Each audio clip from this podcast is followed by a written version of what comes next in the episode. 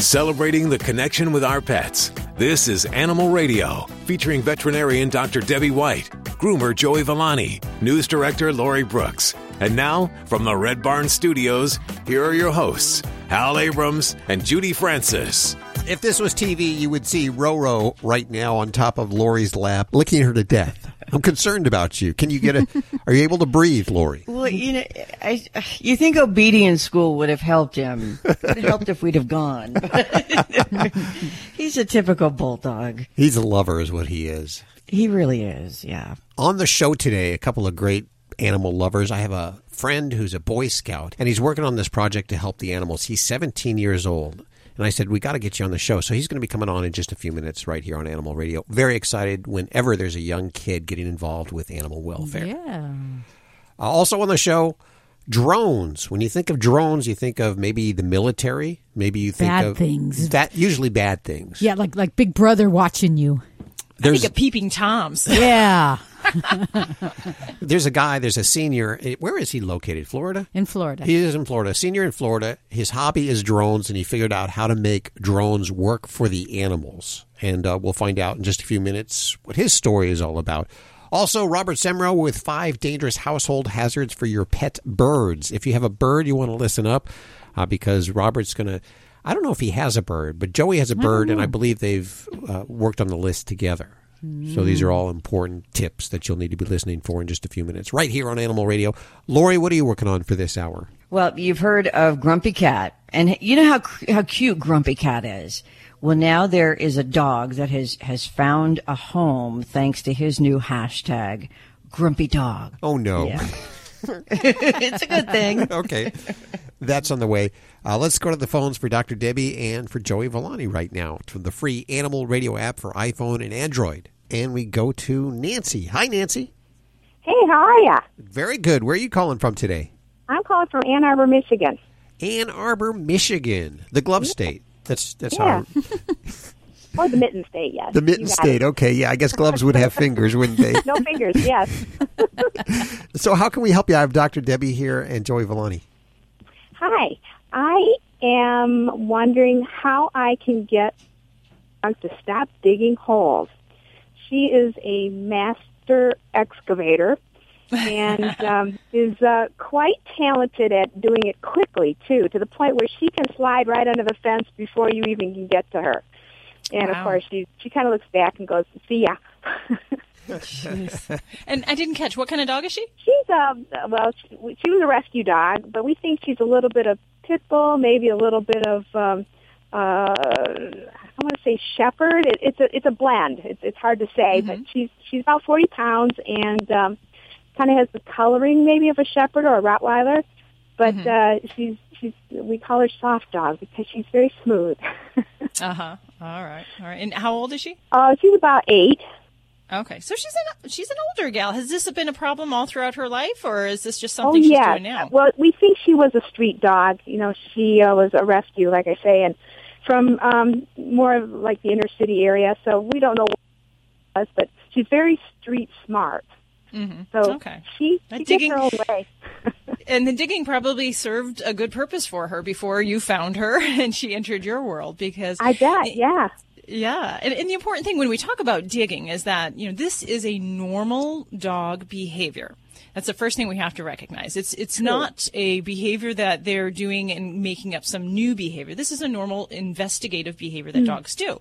So the problem comes when a dog does it excessively or in an inappropriate situation. So the the really the couple big points that we have with digging is first recognizing it's going to happen.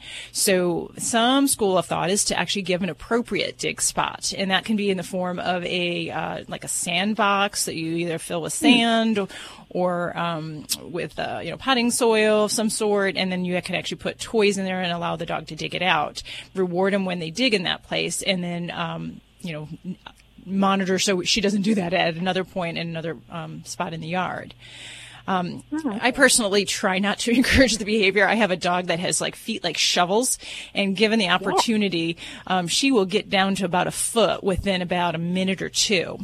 And so Yeah, I know I the power of the digging. I could, I've seen it firsthand. So you do kind of have to watch, I think, with some dogs because it is an enjoyable behavior and they get a lot of satisfaction out of it. So the way to really combat this is a couple things. One is that we want to limit her access and her opportunity. So that means that she's not a dog that I would allow out unattended outdoors. Um, because if she has the opportunity to dig, she's already getting that positive reinforcement for that. And you're not going to be able to stop it after the fact. So really making sure she's under leash control or, or human supervision at all times is really important. Set her up Yeah. to succeed, not to fail.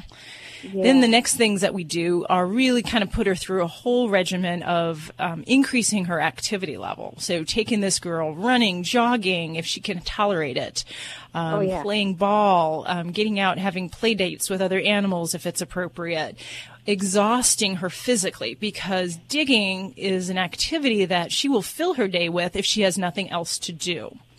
So your job is to find opportunities and activities that you can get her to do that are going to make her more physically tired, as well as mentally tired. So things like even practice obedience, doing leash walk and, you know, practicing tricks and commands. Those kind of things take a lot of mental energy and that actually can be more exhausting than some of these physical things that you can do.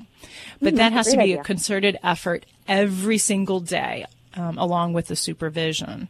And then, you know, some of the other stuff would be, uh, you know, working on deterrence. Um, if there's particular areas, you can try, some folks will try putting larger rocks in the areas, uh, you know, where the hole, holes are dug, uh, barrier fencing, you know, different things like that, as long as, you know, she can't hurt herself on things like chicken wire or other types of structure that you could put in those areas. Um, But for me, it's all it's really all about um, supervision and just wearing this girl out. That would be my main wishes for you for for helping with this. Those are great suggestions. Yes, thank you. All right. Well, good luck. And and like I said, I know, I know, I can see those holes in my. They don't happen in my yard because I do watch my dog pretty closely. But my in-laws, boy, my Nikki, she can dig a hole in no time. Well, I was thinking about maybe putting to work in the garden where I need some excavating done. There you go. yeah, yeah. Reward her for when it is appropriate. Yeah, yeah, good ideas. Well, thank you so much. Thanks, Nancy, for your call. Hi, Darlene. Hello. Welcome to the show. I have Dr. Debbie right here. What's going on? Um, I have a little uh, Shih Tzu, and she's like three and a half years old. And next week she's getting ready to have her third surgery for bladder stones. Oh, and after no. the surgery, I was wondering if there's anything besides the special foods that she's getting that I could do to help her keep from getting them back.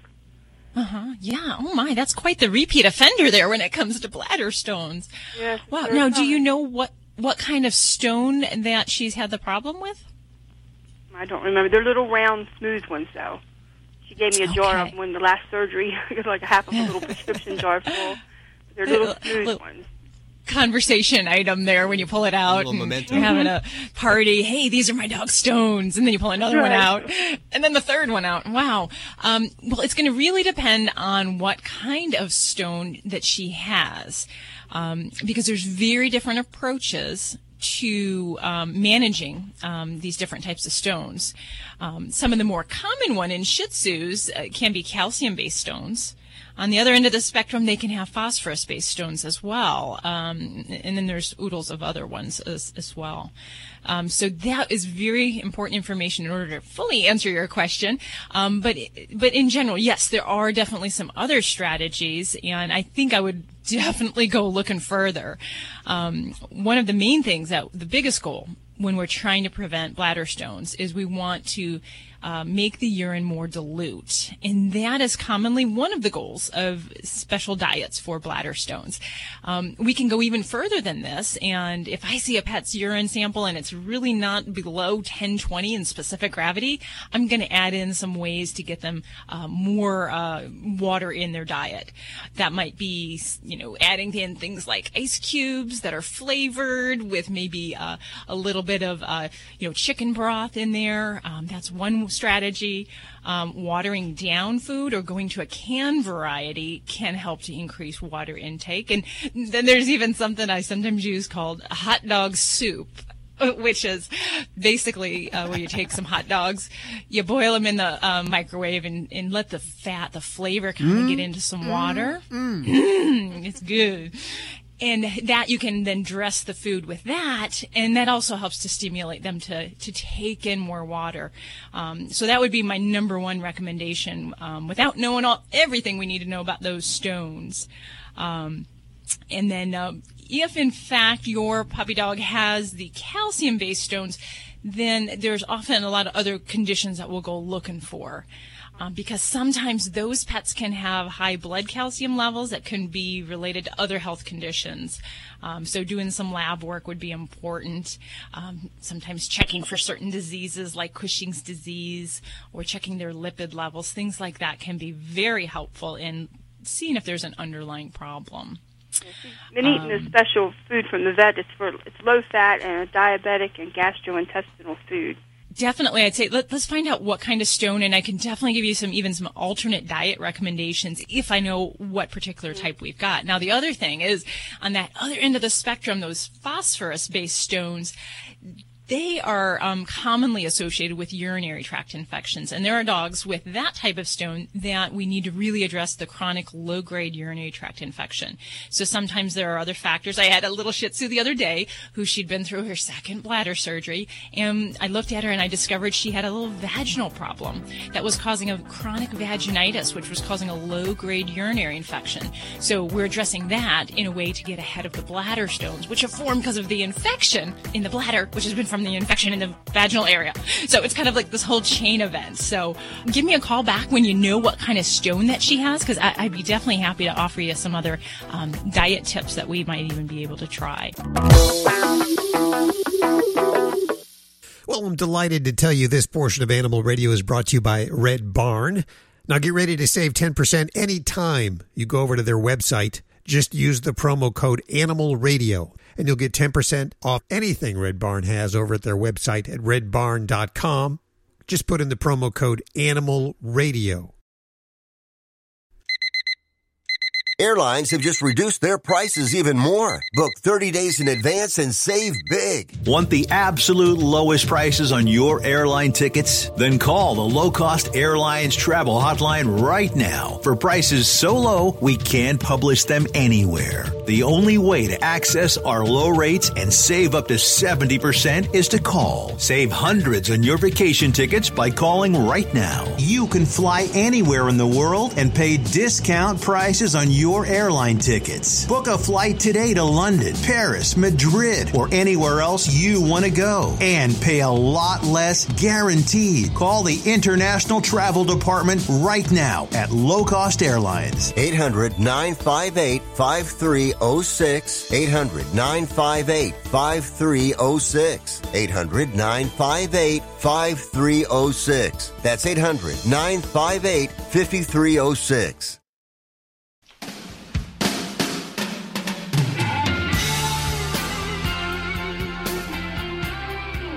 It's Animal Radio. We're all animals here, including Roro. Ro- is, that, is that Roro making the noise, or is that Joey's stomach? It's my stomach. Oh, you- Your stomach is better trained than Roro is. In just a few minutes, Robert Semrow with five dangerous household hazards for pet birds. You want to be listening for that, Joey, because of course you have. Okay. He probably knows them all. Yeah, you probably wrote the list. as far as I know, you're you're like the the expert. You should be the bird father, is what you should be. Not a lot of people know that. You Bird, Birdman. Birdman, you know? okay. Birdman, yes. Yes, that goes over better. in a few minutes, we're going to be talking to a Boy Scout. Is he an Eagle Scout or a Boy Scout? Is are they two different things? We'll I find out. Don't know anything about that. I never was a Boy Scout. So I guess you were never one. I now, was huh? no, never a Boy Scout. They Me- would me let- neither. yeah. I was a brownie, but I never made it to Girl Scouts. So why don't Boy Scouts sell cookies? I don't know. That's what I want to know. Yep. I, I Capitalize. Well, you already got the Girl Scouts doing it. They need something different. They should sell like brownies or something. Well, this Boy Scout, Alex Quintero, he's going to be on in just a few minutes, and he's 17 years old, and he's doing something pretty darn amazing for the animals.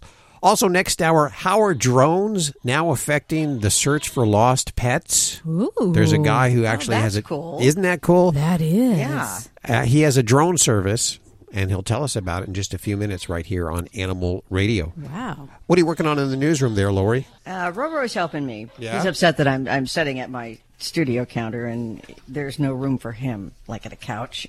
Hey, get down! he tried to leap onto my lap. Thanks, Ro. Uh, coming up, we have for you the AKC is out with their uh, list of the top 10 dog breeds in the U.S., and uh, we're going to give you the, all of them, 1 to 10. Okay, that's on the way. I imagine labs would probably be in there somewhere, but we'll find. Out. They have out. been on there. They have Uh, labs have been on the list for ooh, long, long, long, long, long time. long time. But uh, we will find out which, or I'll see if you know. Maybe you guys will have time to Google it. If you can tell me which dog has been on the the list every decade since the founding of the AKC. okay, there you go. A little trivia Think coming up for you right here on Animal Radio. You're listening to Animal Radio. Call the Dream Team now with the free Animal Radio app for iPhone and Android.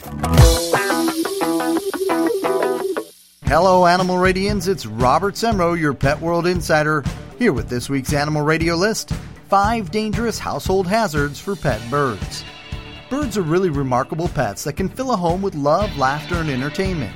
They're interactive and intelligent, but unfortunately, they're also susceptible to household dangers that are very common in many homes. So I thought I'd share some of these dangers that exist before they bring harm to a pet bird in your life. Tragically, birds are very susceptible to toxic fumes and air from a variety of areas in your home. Many are surprised to learn that non-stick and Teflon coated frying pans can emit a toxic gas that can kill a pet bird. Additionally, fumes from household cleaners, deodorizers, and sprays can equally be as dangerous. It goes without saying, though I'm going to say it for my bird friends, vigilance and an abundance of caution must be used around your bird and their habitat. They're very sensitive to these small amounts of toxins, and the effects can occur quickly. Next is the danger that occurs when birds are allowed to fly with unclipped wings around the home. Sadly, each year we hear stories of birds being let out of their cage to stretch their wings, and they fly themselves right out an open window or door, and their owners are devastated. Additionally, birds can fly around and land in troublesome areas that can harm them, like stoves, or fly into a ceiling fan, mirrors, or even very clean windows. The damage is severe and it can easily be avoided. Next up is foods. Toxic foods like chocolates, garlic, onions, and more can be very harmful to your bird's system. Again, if your bird is allowed out of its cage, you have to watch them like a, well, you know what I was going to say. The area that your bird has access to will be explored, and this can lead to problems if they get into human foods. Make it a must do to know what human foods your bird can and can't have. And remember that sharing food or using your utensils to cut a bird's food up is also dangerous, as we can pass on dangerous bacteria and other organisms that can put a bird's life at risk. It should go without saying, but medications left around where a bird can get to them and ingest them are a tragic occurrence. Keep your medications in a safe area and only take them in that area. Finally, and this comes from the can't we all just get along files, birds are especially susceptible to danger from other pets, kids, and strangers in the home. Everyone is fascinated by birds.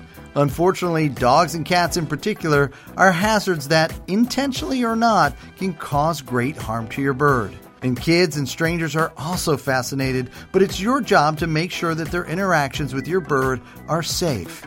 Share your pet bird safety tips on our Animal Radio Facebook page. Dogs or cats, horse or emu, animals are people too. Cats can be so finicky, but a cat taking a trip on a ship bound from China to England survived only on condensation and cardboard. The little white cat jumped in a box of cookingware and survived a 26 day journey in a sealed crate.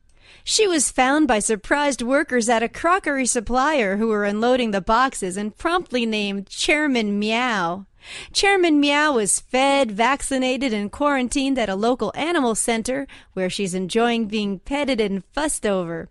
She'll soon be ready for a new home with food. Any kind of cat food would be fine. And I thought airline food was bad. I'm Britt Savage for Animal Radio. Are people too. Animal Radio. Hey, don't forget you can get your fix of Animal Radio anytime you want with the Animal Radio app for iPhone and Android. Download it now. It's made possible by Fear Free Pets, taking the pet out of petrified. Visit them at fearfreehappyhomes.com. Airlines have just reduced their prices even more. Book 30 days in advance and save big. Want the absolute lowest prices on your airline tickets? Then call the low cost airlines travel hotline right now for prices so low we can't publish them anywhere. The only way to access our low rates and save up to 70% is to call. Save hundreds on your vacation tickets by calling right now. You can fly anywhere in the world and pay discount prices on your airline tickets. Book a flight today to London, Paris, Madrid, or anywhere else you want to go and pay a lot less guaranteed. Call the International Travel Department right now at Low Cost Airlines. 800 958 5306. 800 958 5306. 800 958 5306. That's 800 958 5306. This is an Animal Radio News Update brought to you by Fear Free. Fear Free takes the pet out of petrified and puts the treat into treatment. To learn more and find a certified fear free veterinary professional near you, visit fearfreepets.com. I'm Lori Brooks. Labrador retrievers have extended their record run as America's most popular dog breed for the 26th year in a row. This as the American Kennel Club's new rankings are out now. But Rottweilers are enjoying more popularity again at their highest point on the list in almost 20 years. So let's go down the complete top 10 for you. Like we said, Labs are there at number one followed by the second most popular breed in the country, German Shepherds. Golden Retrievers come in at number three. The fourth most popular breed is the English Bulldog, and then Beagles and French Bulldogs are at five and six. Poodles take seventh place on the list of the most popular dog breeds in America, followed by Rottweilers in eighth place. Yorkshire Terriers come in at number nine and Boxers up there to round out the top 10. Some of the other breeds making some sizable popularity gains in the past decade. Siberian Huskies that are up uh, from 25th to number 12 on the list. Great Danes going from 24th to 14th and Australian Shepherds from 34th to 16th. That's a big jump. And also keep an eye on the Belgian Malinois mm-hmm. which on the list jumping from number 90 to 47 that is uh, as it becomes really increasingly visible in the country as a police dog they look a lot like german shepherds Yeah, they definitely. I have a hard time telling them apart, especially when they're puppies. but they're very pretty so I, I have a little trivia question for you what is the only breed to rank in the top 10 every single decade since the AKC was founded. That was back in the 1880s. I Any have to guess? say the lab. Lab, yeah. Yeah. German Shepherd. Ah, it's uh, the Beagle. The Beagle. Wow. Oh. Beagles. Wow. You know what's funny about your list? What? The top three are the th- three of the of the dogs that most groomers will cringe because of temperament problems. And I'm serious. And the golden retriever is one of them because we all hear how great golden retrievers are. And it's funny because this is a topic among groomers of you Really? know what, what what kind of gro- golden retrievers are we getting, and especially labs and German shepherds. Their German shepherds was a breed that I stopped grooming because of aggressiveness. Wow. Really? Same thing with labs. Labs, labs are, especially in the first two years of that adolescent stage, are difficult. You know, they're big dogs. Um, so when when when they're you know flaunting their weight around, you know, they let they let you know.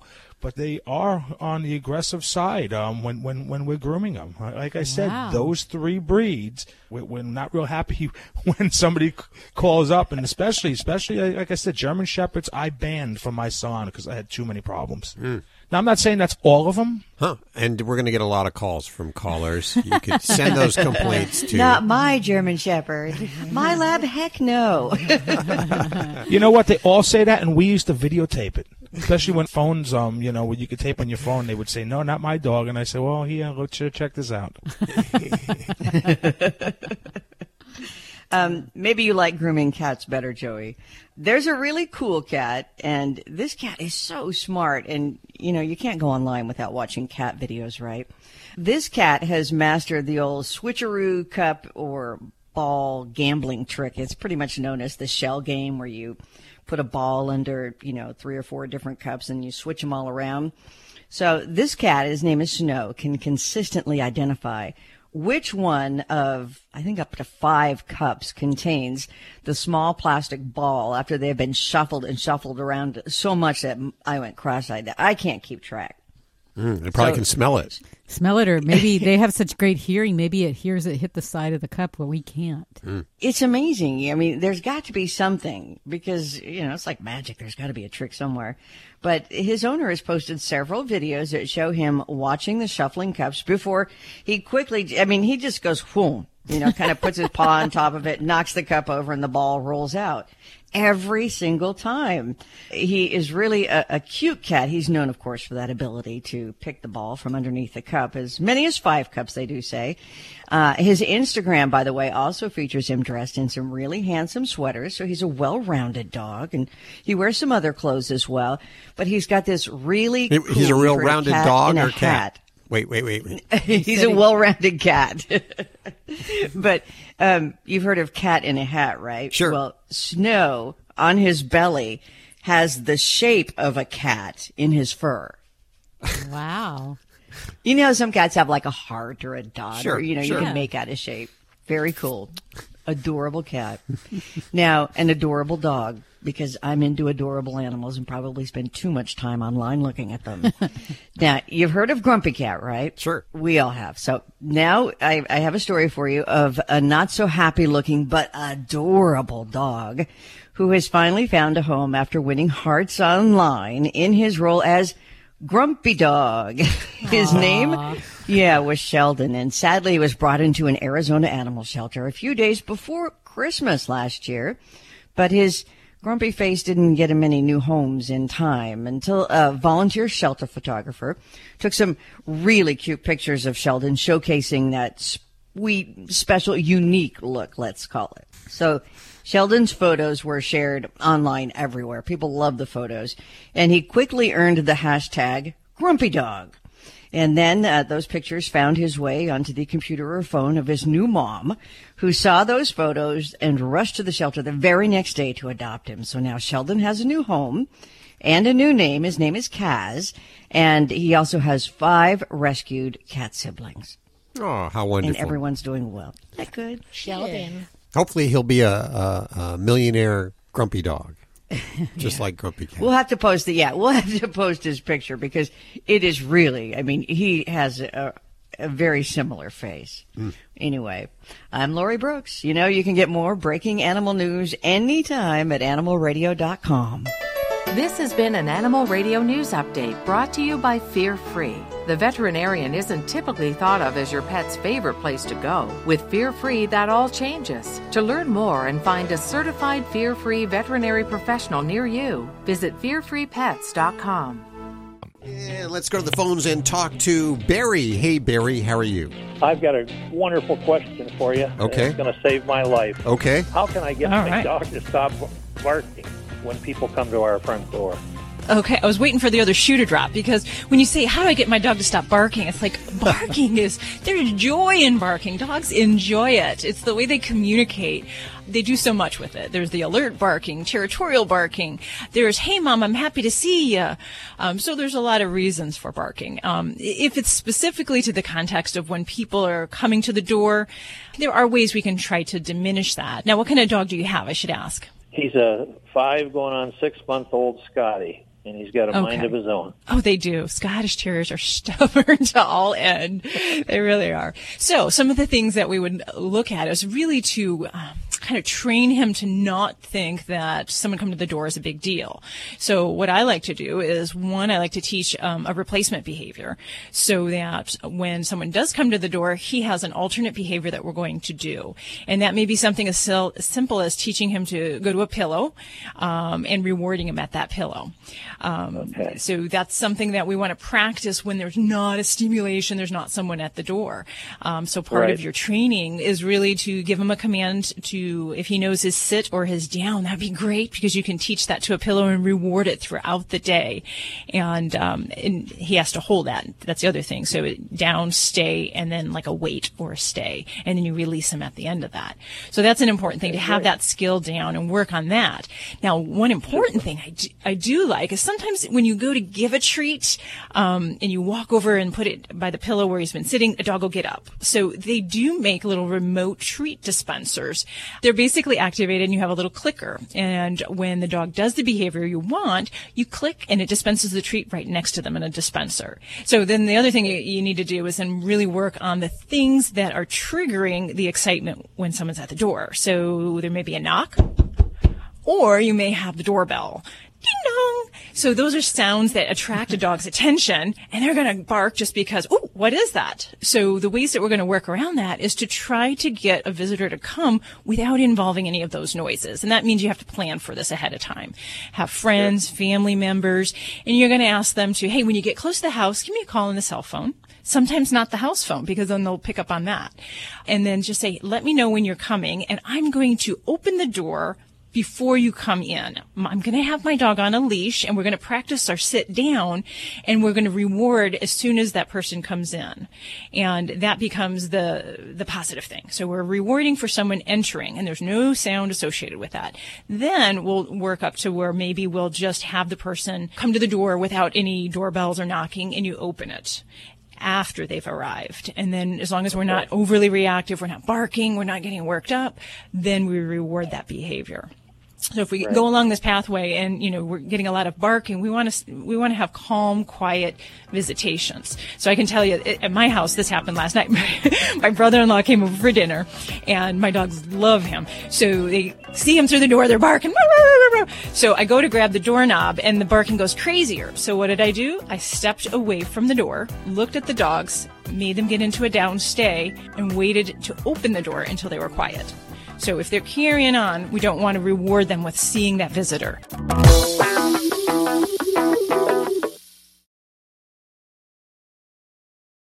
Start your dog's daily dental routine with Red Barn's new dental treats, Chewables. Thoughtfully designed with ridges and grooves to help control plaque and tartar buildup in between your dog's dental vet visits. Chewables are natural, easily digestible, and your dog will love them. Red Barn Chewables, the tastiest way to brush your dog's teeth. Learn more at redbarn.com today. Use the promo code Animal Radio and you'll get 10% off your purchase. You're listening to Animal Radio. If you missed any part of today's show, visit us at animalradio.com or download the Animal Radio app for iPhone and Android. It's Animal Radio, celebrating the connection with our pets. And yes, we will head back to those phones right after this. So go ahead, call now, and Judy will get you all queued up to talk to Dr. Debbie or to Joey Villani. Uh, right now, Boy Scout. Is, is, it, is he a Boy Scout or an Eagle Scout? Uh, let, us find out. First of all, uh, let's welcome Alex Quintero, Quintero to the uh, radio waves here at uh, Animal Radio. Hi, Alex. How are you doing? Uh, I'm doing good. Now, are you a Boy Scout or an Eagle Scout? I'm still a Boy Scout. I'm getting to Eagle. Okay, so there are they like different levels? Uh, yeah, it's uh first it's uh tenderfoot, then second class, first class, star, life, and then Eagle. Okay, and you are 17 years old. Am, am I correct? Yep. Tell listeners what you're doing. So I'm the Boy Scout, which is from Troop 39 and the Grand Canyon Council of District uh, 66. So my Eagle project I'm working on is Animals Are Family Too. So uh, my Eagle project is about teaching the community how to love their pets because the animals are family too. and they should be treated like they're a part of the family, uh, and they're not disposable. Here, here. I love that. This project is dear to my heart because I, I just love the animals there. You know, they're all they're all playful and loving, um, and my project is unique because it has become a way to live my life. I'm, I mean, I'm saving the lives of countless homeless animals. I'm, and I will forever promote the message: animals are family too. I mean, every animal deserves a loving home. Well, I commend you. Now, tell us exactly what are you doing for the Eagle Project? Do you do you get food for them? Do you what are like the day to day activities you would do for the project? So I've been collecting food and supplies for the pets, Uh-huh. Like uh, just like anything, like f- dog food, cat food, toys, like beds, blankets, and stuff. I've uh, I've also been just going to the Coconino Humane Association, uh, getting to know the dogs really well. You know, just taking them for walks and also grooming them so like they could look better, look better if people want to uh, adopt them. And I've also been providing supplies to the foster parents, like stuff they can use to take care of their foster dogs or cats. And I've also been promoting dogs at the adoption events, which is like, like I've been promote at the Toyota dealerships, you know, Mhm. and I've also been trying to promote them at PetSmart. And like, I mean, I'm also fostering a dog from the Humane Association. Um, his name is Kodiak, Uh huh. and, and um, after and after my Eagle project is complete, I will uh, pretty much continue to foster dogs and teach people to love their pets by encouraging proper care for their animals. Mm. Do you feel like a role model? Uh, yeah, uh, well, it feels it feels great that people think of me as a role model. Uh-huh. And that I'm earning, and also that I'm earning my Eagle rank. Just uh, all all because like I'm doing something I love. Like, yeah, I was. Yeah, at first I wasn't really like expecting to become a role model. I thought it was just do like it would just be a project I would just do, but it Mhm. actually feels great. So, I mean, most projects are focused on uh, building or improving a structure that helps the community. Like if it was like a, just a big shed they're building or a fence, you know, Mm-hmm. and like it would just usually take like a weekend or two, or just two hours to finish a project. Uh, but my project has been going on for from like January first. It'll also be a lifetime project for Yeah, you. yeah, that's what I'm thinking. Yeah. Yeah. Yeah. So you tell me uh, that you have one dog at home, which is a foster animal. Is that correct? Yeah. Any other animals at home? Uh, so I have two German shepherds. Uh, their names are Mark Anthony and Luna Luna Quintero. Uh-huh. Uh I used to have another German shepherd named Cleopatra. uh, she she just died uh, two months ago. Oh, I'm sorry. Yeah, it it turns out like she was just getting so sick and weak. Her um, her body was just killing her blood cells, and the doctor said that they didn't know what was going on with her. Like, well, what was really wrong with her? They just said like her body just just kept on killing her blood cells, and we were trying to like do whatever it took to like uh, keep her alive, but it was just getting worse. And yeah, we just thought we just have to put her down so that she won't go through any more pain. Sure. Yeah. That's a tough decision to make. Yes, it is. Especially Yeah, at such and, a uh, young age. Well, I think all of us here in the studio, we salute you. We think what you're doing is amazing, and we wish you the best of luck, and especially spreading the word and getting uh, other teens to help out also. Yeah, Thanks for spending time with us today, Alex. you're welcome. Take care. Thank you. Bye-bye. You too. What a great kid. Yeah, I think he's pretty awesome. He sounds all grown up. Yeah. Yeah, it's kind of a great task for such a young kid to take on. Like you said, most Eagle projects you can do in a couple hours or a weekend, but his is going to be a m- few months, and plus it's going to be a lifetime thing for him. It's going to make a difference in his life and hopefully many other animals and many other people's lives. Yep. You're listening to Animal Radio. Call the Dream Team now with the free Animal Radio app for iPhone and Android.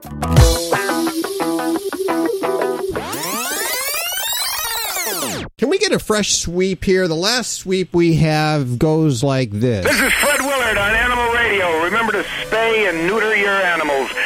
I've had it done to me. It's not that. We've run it into the ground. We need something fresh. oh, really? I didn't. I don't. Re- spay that. that was pretty funny. was.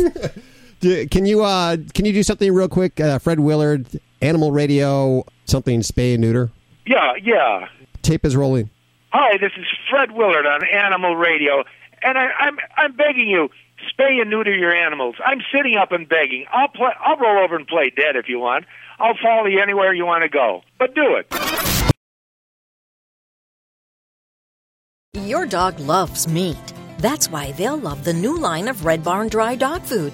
The first five ingredients in each Red Barn recipe are meat, fish, or poultry. Sure to satisfy your dog's carnivore cravings. The added functional ingredients make Red Barn Dry Dog Foods the perfectly balanced meal for your best friend. Available in land, ocean, and sky recipes. Your dog loves meat. We love your dog. Head to redbarn.com to use the promo Animal Radio for 10% off your first bag.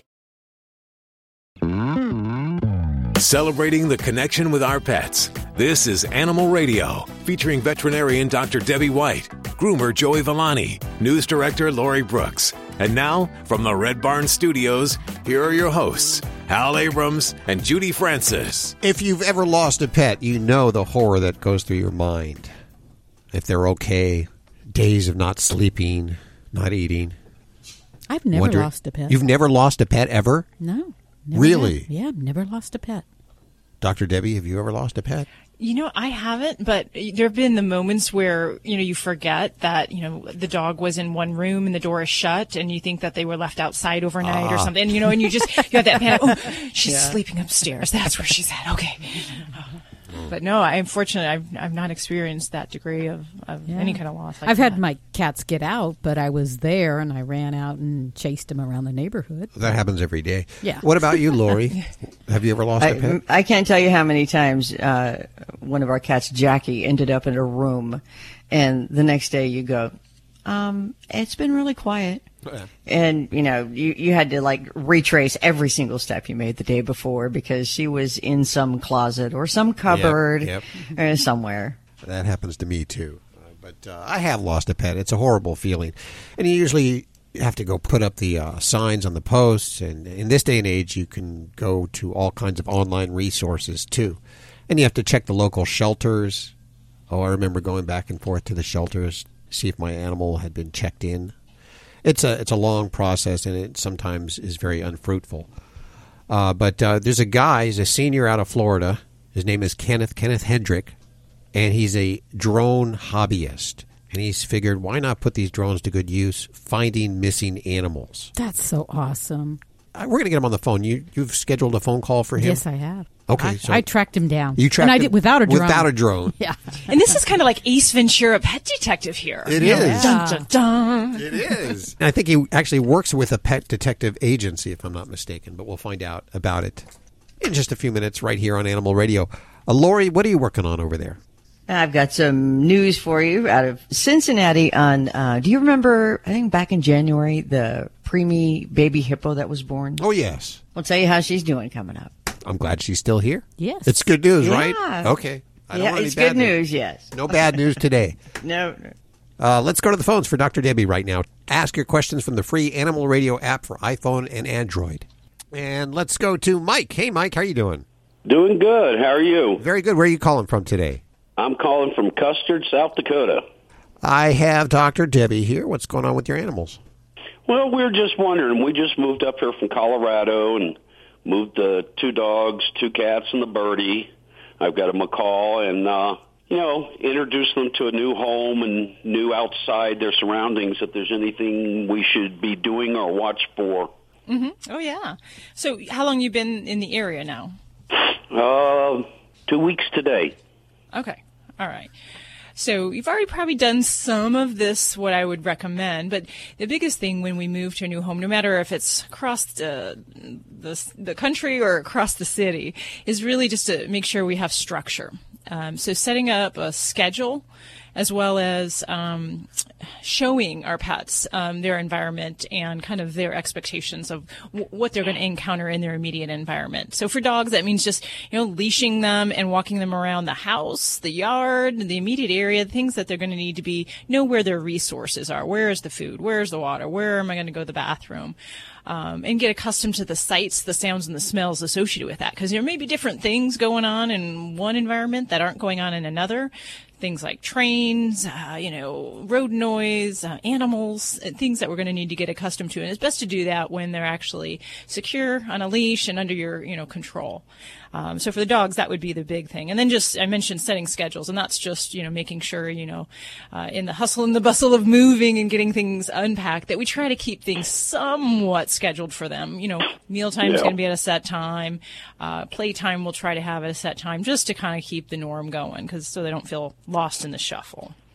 Um, for Okay. the ki- the kitties, um, um, if, assuming if they're indoor kitties, it's usually when we first do a move, I like to keep their world a little small because it kind of helps them g- get comfortable before we give them bigger and bigger spaces. So that might mean letting them have a, um, a single bedroom, letting them getting used to that before we give them the whole house. Yeah, that's Um, well. They have their own room, and that's basically what we did. We put them in there, food, litter, you know, everything they needed, and just kind of kept the door closed for the first day and a half or so, Mhm. and then open it up to where they can come out if they want. Exactly. And especially if there's a lot of movement about of furniture, boxes, and belongings, some of that can be more distressing. So it's better to kind of get the bulk of that kind of stuff done if you have sensitive pets or, you know, cats or, you know, the birds certainly might not appreciate seeing a bunch of things being moved about that they're not used to. So it's really kind of setting the environment up and then kind of getting them more accustomed to uh, the, the new environment and uh, doing that in a calm manner. You know, for dogs and cats, I, I always do kind of like you can throw in some other natural things, um, pheromones. Um, you can even use diluted lavender oil um, in parts of the environment just to kind of help kind of give that calming uh, sensation for them. Um, those are some of the natural things you can try, but a lot of it is really just kind of being there, making sure that you know everything's safe and secure, and that's the other thing. So if you have fence lines, um, yards, things like that, where you need to make sure the dogs are safe, they can't escape. You know, make sure Right. any microchips or ID tags are updated with your new information because that's always a thing that kind of oops kind of gets forgotten until you know we have an accident. Right now, we got the new tags before we moved out of Colorado. Perfect, perfect. Well, sounds like you've already got a good head start there. So uh, hopefully all those babies will settle in well and uh, and find the move uh, agreeable for them. Did you ask them if they wanted to move? No, unfortunately, they didn't get a vote on this one. Uh, it's this a democracy. was our last move ever, so it didn't matter what they wanted. Uh, well, thanks for calling so much, and, and good luck with things. All right, thanks. Hi, Jim. You're on with Dr. Debbie. Hi, Dr. Debbie. Um, I appreciate you taking my call. Um, my wife had just called me. I'm at work, and she uh, says that she found five fleas on our dining room floor and one flea on our lab's head. Um, growing up, I knew that you know if there's one, there's probably a thousand. Uh, we use the Frontline uh, liquid that goes on the back of his shoulders. Yes. And um, I thought that was supposed to, you know, keep them away. But what, if anything, is there a flea bath or something I can use until you know Monday? Now, as far as I'm, I'm assuming you're you're concerned about the use of the spot on type product because of some of the reports that are out now. Right. Okay. Well, I mean, I guess some of that we we still don't have the full information on what the EPA is is got and what their numbers are that they're looking at. The, the, the original cautions right now come with some general spot on products for flea and ticks, and there's a, a wide range of different brands out there that are listed thing that we can't distinguish and that I, I would hate for people to panic too much right now because some of those reports might be as minimal as skin irritation because the manufacturers are traditionally bound to report those reports. If it, whether it's a skin reaction or a severe reaction an allergic reaction um, or what have you. So I don't know that we have all that full information yet on which ones we have to really worry about. I traditionally, I'm very comfortable with the frontline product. I use it here in my office, use it on my own dogs. Um, some of the problem with the flea tick products, um, and when it does cause a toxicity, there's a lot of causes of that. Um, improper usage, using it on the wrong animal, uh, wrong species, an unhealthy animal. So some of this we really got to look, step back a little bit and look at some of these claims and the concerns. Um, so right now, I'm still using the Frontline on my dogs. I, I, do not have a problem with that. I feel very comfortable, very safe about that. But you did ask about some alternatives for flea control. And if you're in a really heavy flea endemic area, it's tough because you do need to rely on some type of insecticide to help manage some of these problems. Um, but you can do things like, uh, you know, regular laundering of the pet's bedding and the, the materials that they sleep on. Flea combs are a great wonder, but you got a lot of work if you got to spend to drag that through your dog's hair coat. Um, yes. And then you can rely on some of the actual flea shampoos, but you know you got to keep in mind all of those products have a toxicity point. So if you're using collars and shampoos and spot-ons, it isn't hard to create a toxic um, uh, event for a pet. So you, you really need to be cautious with that. Um, what about the I've carpet? Seen... I, that's what I'm worried about. Is because it always becomes a vicious cycle when they get in the carpet. You know, you think you've treated the pet and you've treated mm-hmm. all these areas, but they're growing the eggs in the carpet. How do you get rid of that? Uh, you know, eh, getting a good um, um, pest control uh, person is probably one of the ways. You can vacuum and vacuum and vacuum daily, um, making it important to change out your vacuum bag because those little critters will live and breed in the vacuum bag itself. So that's another um, remedy. You can try things like, you know, steam cleaning, you know, whether or not that actually kills them. It's probably more of a physical uh, dislodging of, of the eggs. Um, so those are things you can try in the home. Um, in some areas, they use foggers um, to treat the home environment. Um, and again, all of these products we got to watch. There's a toxic point when we're adding all of these different things in. So it does mean to exercise some caution. And I would talk to your veterinarian about your pet. And as I mentioned, every animal is different. The worst thing you could do is take some type of flea and tick product from a dog and put it on a cat. They're very sensitive and they will develop problems more readily if you give them the wrong product that's intended for a dog. So make sure you make that decision with the, the work with your veterinarian there. Fantastic. Thank you very much. Okay, my pleasure, and thanks for the call. Very timely subject. We're hitting some really warm weather, so flea and tick concerns definitely on the forefront of our listeners, and thank you for the call. This is Dr. Debbie. Give us a call. You're listening to Animal Radio. Call the Dream Team now with the free Animal Radio app for iPhone and Android. This is Jane Lynch on Animal Radio. Please spay and neuter your animal. Spay or neuter. Let me say that again. You don't want to do both spay or neuter. Let me say it again. Can I do that? You can do whatever you want. Oh, God bless. I'm going to try it one more time.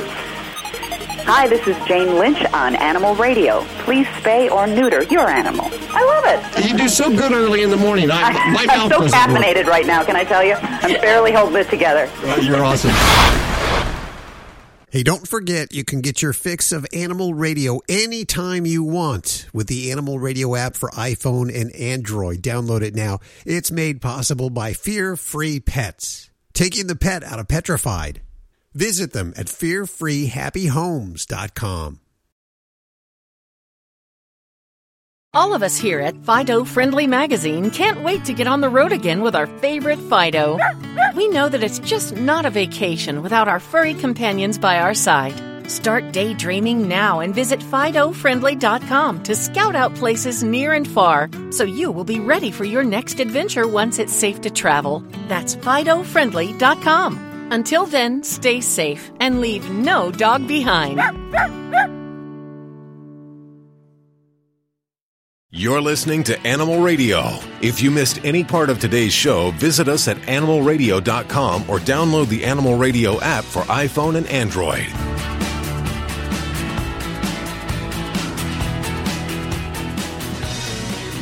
It's Animal Radio.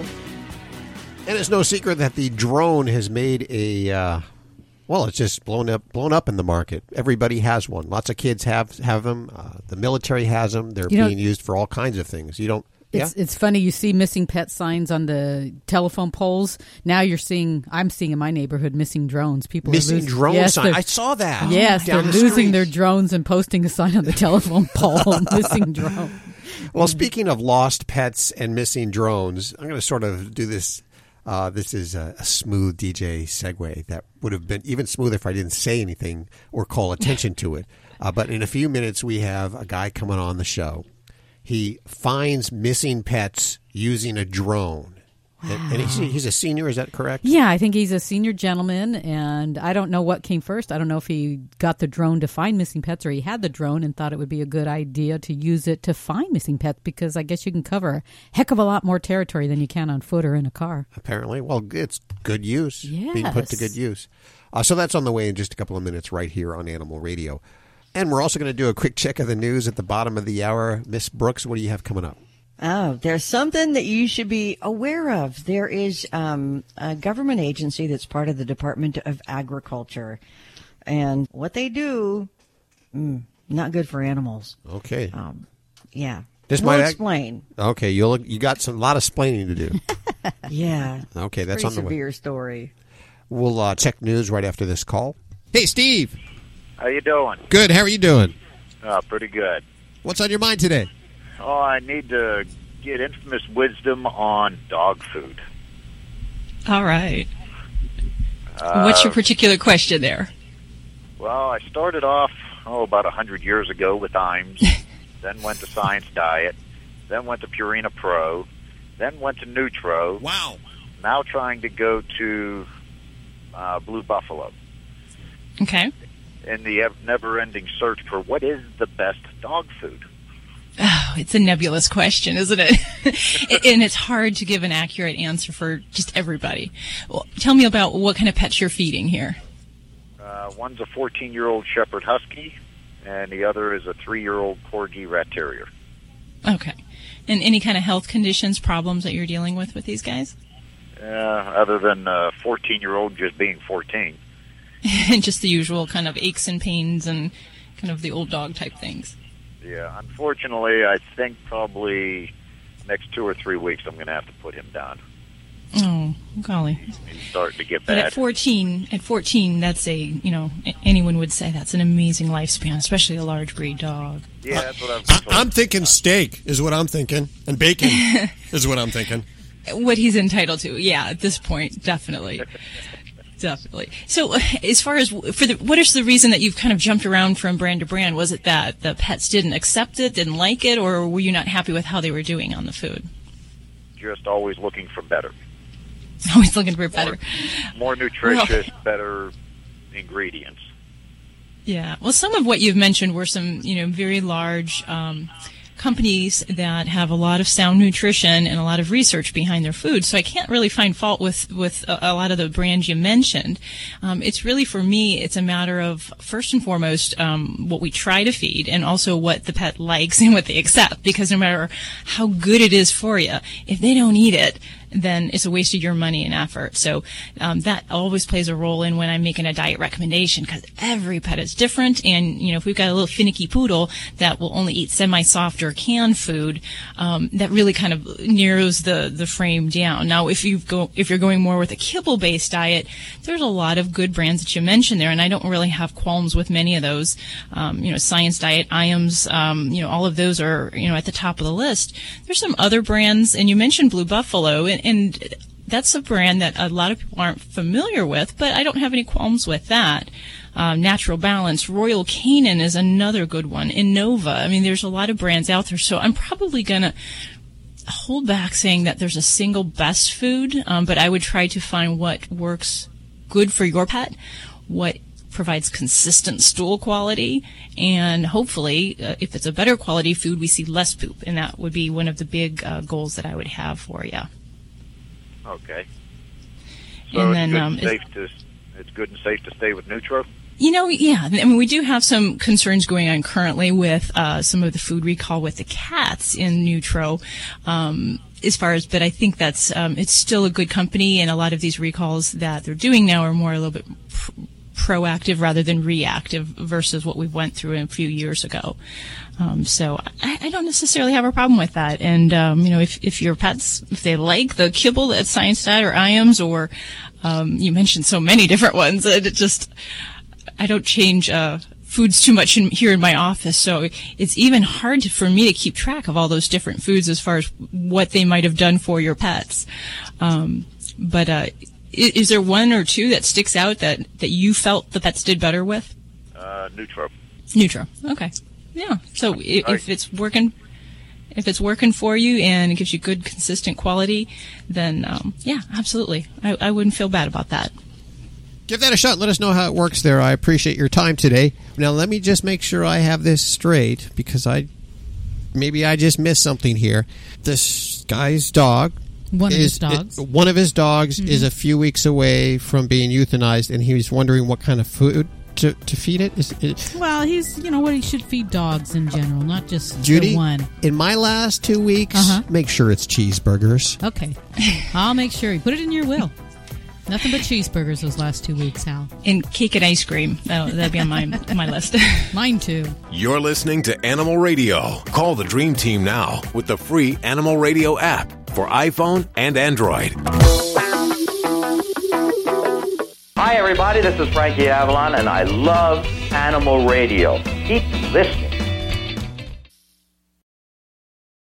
Okay, yeah, so puppy pads are convenient, but sometimes they're really gross. That's why Ladybug, the Animal Radio Studio stunt dog, uses the Brilliant Pad self cleaning puppy pad. It seals away the waste and replaces the dirty pad for us. Brilliant Pad keeps the Animal Radio Studios smelling fresh. In fact, all we have to do is replace the roll once every few weeks. And let me tell you, that's pretty fast and easy to do. I love it, and Ladybug gives it five paws up. You can learn more about this amazing machine over at brilliantpad.com. You're listening to Animal Radio. Find us at animalradio.com. Log on, learn more. This is an Animal Radio News Update brought to you by Fear Free. Fear Free takes the pet out of petrified and puts the treat into treatment. To learn more and find a certified fear free veterinary professional near you, visit fearfreepets.com. I'm Lori Brooks.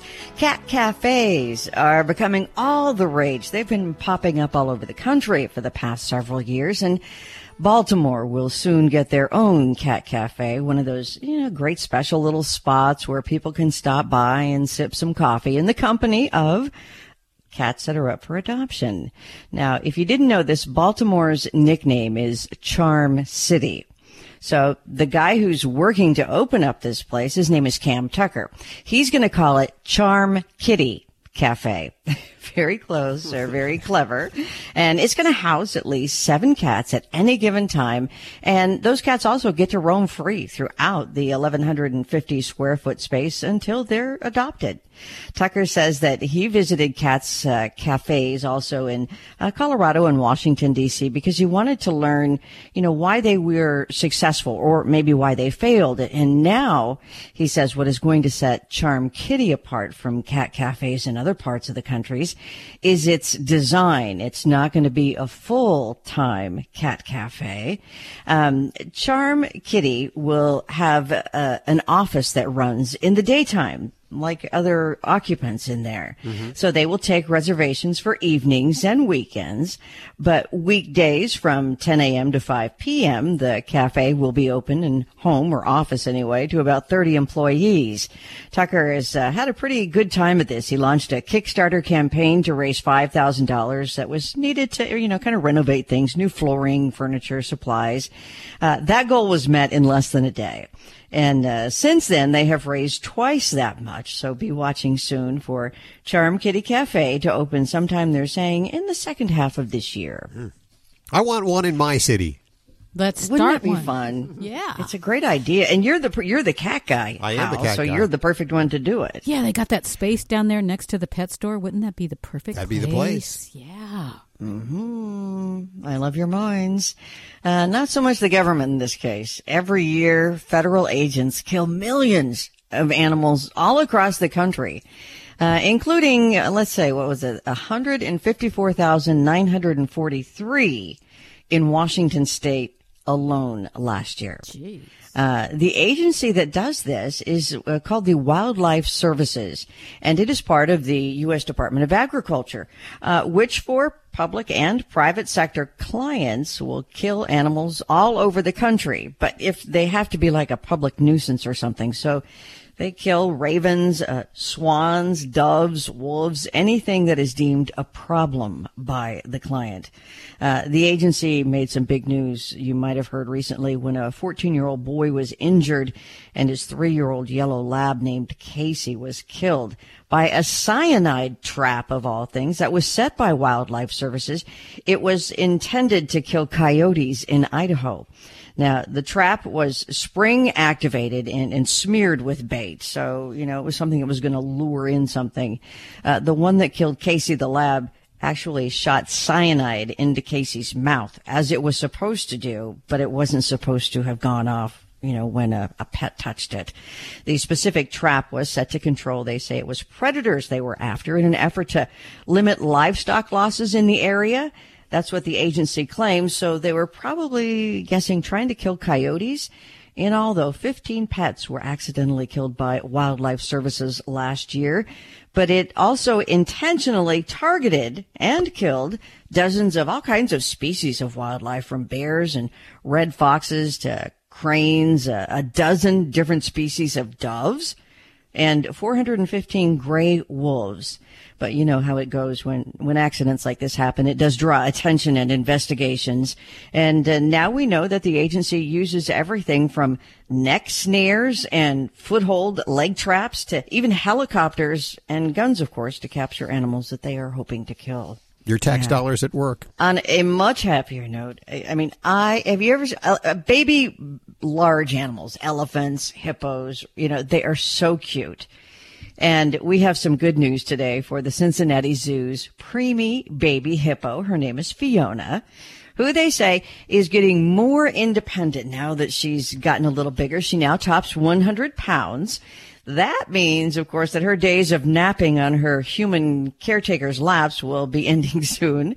Fiona was born at the zoo in Cincinnati there in January, and she only weighed 29 pounds, which is tiny, tiny, far below the typical weight of a newborn hippo. Caretakers raising Fiona are now beginning to, because they have to, they have to scale back their time with her in a transition phase, phase rather, as they move toward eventually integrating her back into a group of hippos with her parents. So if you haven't seen the videos and photos of Fiona, they are gorgeous, adorable. Do yourself a favor and check her out. She is deliciously cute. And uh, we will post a video of her on the Animal Radio Facebook page. So in case you're wondering after all this little hippo information, how much do you think a full grown hippo weighs? Mm, a ton? Uh, a ton is what, 1,200 pounds? Dr. Debbie would know. 2,000 pounds. I don't know. I don't treat Oh, you're hippos. How am I going to know how much they weigh? 3,000 pounds. Wow, okay. That's- Ton and a half. Yeah. So you can imagine how tiny she was, weighing 29 po- pounds when she was born, but so cute, my God. I'm Lori Brooks. Get more breaking animal news whenever you need it, anytime at animalradio.com. This has been an Animal Radio News Update brought to you by Fear Free. The veterinarian isn't typically thought of as your pet's favorite place to go. With Fear Free, that all changes. To learn more and find a certified Fear Free veterinary professional near you, visit fearfreepets.com. And what do you say we go to Roland? Hey, Roland, how are you doing? Okay, thank you. Where are you calling from today? Uh, Reading, Pennsylvania. Beautiful Reading. What can we do for you? Well, I uh, having a little bit of a problem with my uh, with my dog. It's uh, she's four years old. She's a combination uh, poodle, Eskimo, and golden retriever. Wow. And It's the different. problem I'm having with her is uh, I can't get her to walk where I want to go. I have to go where she wants to go. Oh, okay. Now, let me give you some background, if you don't mind.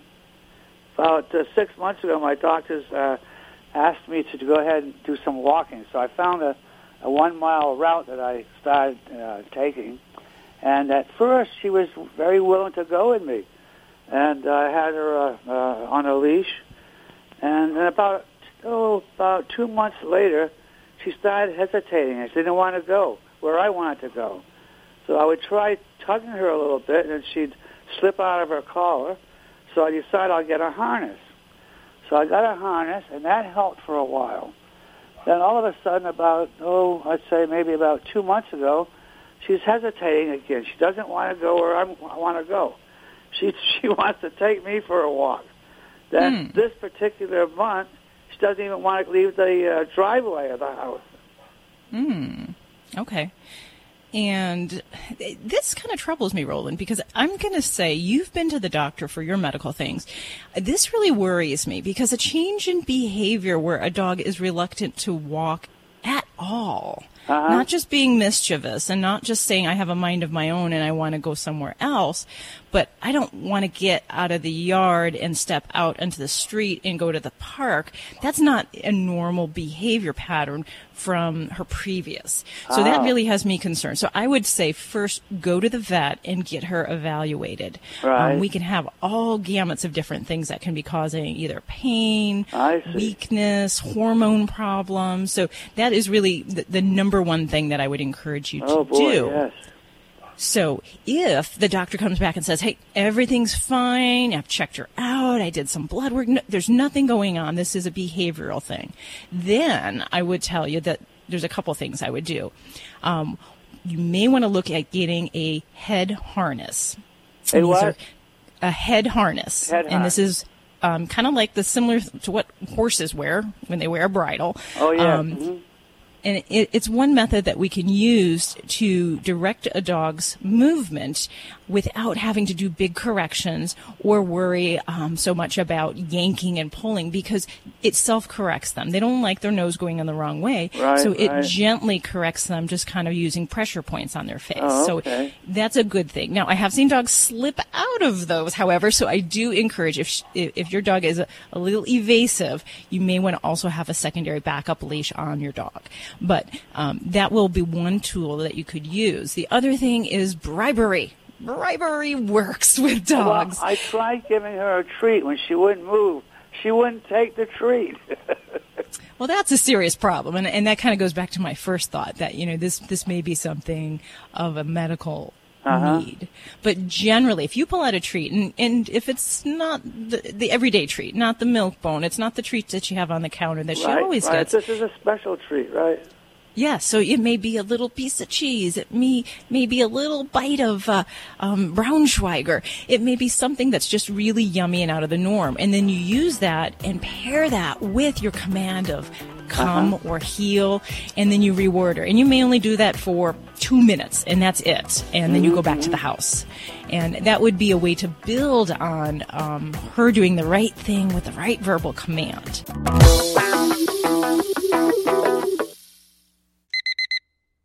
Airlines have just reduced their prices even more. Book 30 days in advance and save big. Want the absolute lowest prices on your airline tickets? Then call the Low Cost Airlines Travel Hotline right now for prices so low we can't publish them anywhere. The only way to access our low rates and save up to 70% is to call. Save hundreds on your vacation tickets by calling right now. You can fly anywhere in the world and pay discount prices on your airline tickets. Book a flight today to London, Paris, Madrid, or anywhere else you want to go and pay a lot less guaranteed. Call the International Travel Department right now at Low Cost Airlines. 800 958 5306. 800 958 5306. 800 958 5306. That's 800 958 5306. Hi, this is Joy Behar on Animal Radio. Please spay and neuter your pets. You're listening to Animal Radio. If you missed any part of today's show, visit us at animalradio.com or download the Animal Radio app for iPhone and Android. It's Animal Radio, celebrating the connection with our pets. And we'll head back to those phones in just a couple of minutes. Uh, but first, want to visit with Ken, Kenneth Hendrick. And I, are we calling Florida? I believe we are. Hi, Kenneth. How are you doing? I'm doing good. Where are you in Florida?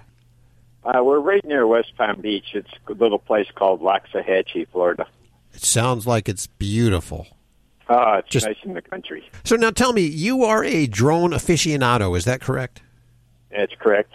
You, it's sort of a hobby for you, or is it a business for you? No, it's a hobby in a way. Uh, I purchased the drone strictly for looking for lost animals. Strictly for looking for lost animals. That is an ingenious idea, might I say. Well, some neighbors don't think so. Oh, really? Well, we'll find out about that in just a couple of seconds. What made you come up with the idea to uh, do this? well, there were a lot of places that uh, the people couldn't go when they're looking for the animals, and uh, I felt that maybe from the air we would cut down on the amount of time that people are spending up and down the streets looking for the animals, and that we might be able to spot them a lot faster, as well as scan the canals uh, to make sure that the dog or cat or whatever had not fallen into the canal. So I wanted to ask. So have you have you used this and, and like how do you know where to begin and, and put the drone up and go after a, a, like a trail? The last place that the animal was seen is where we start. How do you implement it? I mean, are you uh, are you on Facebook, or how do you tell people that you're doing this? We are on Facebook, and uh, the person that uh, has the the Facebook page is Gail Bass, and Gail started up what's called Loxahatchee Lost and Found Pets in 2012, and her and uh, Michelle French and Dawn Dabari are, are all in partnership there, and, and they average about 85 to 90 animals per month that they recover. Well, how big is this town? Wow. Uh, it's about 19,000. So, nineteen a town of nineteen thousand people loses about ninety five animals a month. Is that? Wow, that's a lot. Well, you have a, a lot of animals in the country. I mean, yet everybody's got dogs, two, three dogs, many cats, and uh, the other. We lost a, a horse uh, not too long ago. That if I had known that the horse was on, was loose at least a day before we found it was loose, uh, we could have saved the horse. Now, I would imagine this consumes a lot of time that you're you're viewing video, I guess, or how does that work? Uh, it's uh, the drone has a, uh, an HD video camera on it, Okay. and when when we launch it, it, the drone can stay up there for a half an hour, and then it has to come back and shove in another battery to go back up for another half hour. But the uh, we try and section off an area so we're not repeating our our flights over the same area, and just keep searching there for the for the lost animal. What has your success rate been so far? Well, we we found quite a few. The thing is, is not so much the drone. The drone can easily locate the animal. It's the girls that go out and they they're the ones that really get should get so much credit because they go out and go through the woods. They uh, track up and down these roads through the canals. They do so much. All I have to do is just locate it, and that's easy. Do you charge for your services? No, no. And uh, we were called uh, by in Tampa uh, for us to go to fly over there and look for a cat. And so we, uh, she had a private jet come and pick us up and uh, take us over there to Tampa. And, wow. And uh, then flew us back. Did you find the cat? No, and uh, neither did the uh, the detectives that she also hired for with uh, the the detective dogs Uh huh. that go out looking for cats. That's what they're trained for. Right. There was no sighting of the cat, but there was plenty of raccoons and possums that were dead in the uh, surrounding area. We are with Kenneth Hendrick. His hobby is drones, and he has a, a drone that he looks for missing pets, lost pets, using it. Uh, how do the neighbors feel about this? Well, uh, I've got a couple neighbors, and if I fly over their their property, they get a little upset because they think I'm intruding onto their their space, and actually, I'm not even looking at their property. I'm on my way out to look for something else. You know, it, it takes practice to uh, to fly a drone, and uh, it's I have to practice to keep in shape. How, how far away can it go from you? Uh, approximately five miles. Wow, that's a good good distance. Is there any licensing or permitting that you need? Yes, you need a pilot's license, and you also need the drone license. And you have a pilot's license? Yes, I do. This is uh, pretty incredible. I think what you're doing is amazing, and I, I hope that it, it starts a, a fad across America for looking for lost animals. I really hope it does too, because I think there's a lot of animals that could be recovered that the, the gators and the, all these other animals are killing. And it's just like losing your kid. You lose your kid, uh, you, you're down in the dumps for a long time to come. Okay. Yeah. Wow. Well, I thank you for visiting with us, and I encourage listeners to check out Locket. What is it? Locket Loxahatchee. Loxahatchee, and it's pronounced, it's spelled exactly the way it's, uh, it's pronounced the same way it's spelled. L O X A H A T C H E Lost and Found Pets. And they have about 11,000 members. and a Facebook page, and we'll put links to that all over at our website at animalradio.pet. Thank you, Kenneth, for joining us today. Oh, thank you. Well, once again, it has just flown by. It's time for me. I'm going to go out and get a drone now and go find missing pets. I think that's my calling. Ah, I think that just would be so awesome. I know we have so many animals in this would be a good neighborhood. People are always looking for their pets around here. Get me a drone. Somebody get me a drone. if you need a fix during the week, head on over to animalradio.pet or download the Animal Radio app for iPhone and Android. We'll catch you next week right here for more Animal Radio. Bye-bye. Bye. See you next week.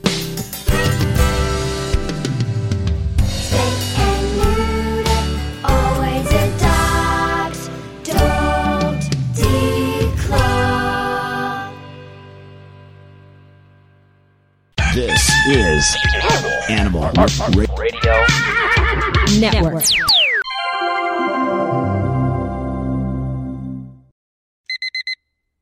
Airlines have just reduced their prices even more. Book 30 days in advance and save big. Want the absolute lowest prices on your airline tickets? Then call the low cost airlines travel hotline right now for prices so low we can't publish them anywhere. The only way to access our low rates and save up to 70% is to call. Save hundreds on your vacation tickets by calling right now. You can fly anywhere in the world and pay discount prices on your airline tickets. Book a flight today to London, Paris, Madrid, or anywhere else you want to go and pay a lot less guaranteed. Call the International Travel Department right now at Low Cost Airlines. 800 958 5306. 800 958 5306. 800 958 5306. That's 800 958 5306.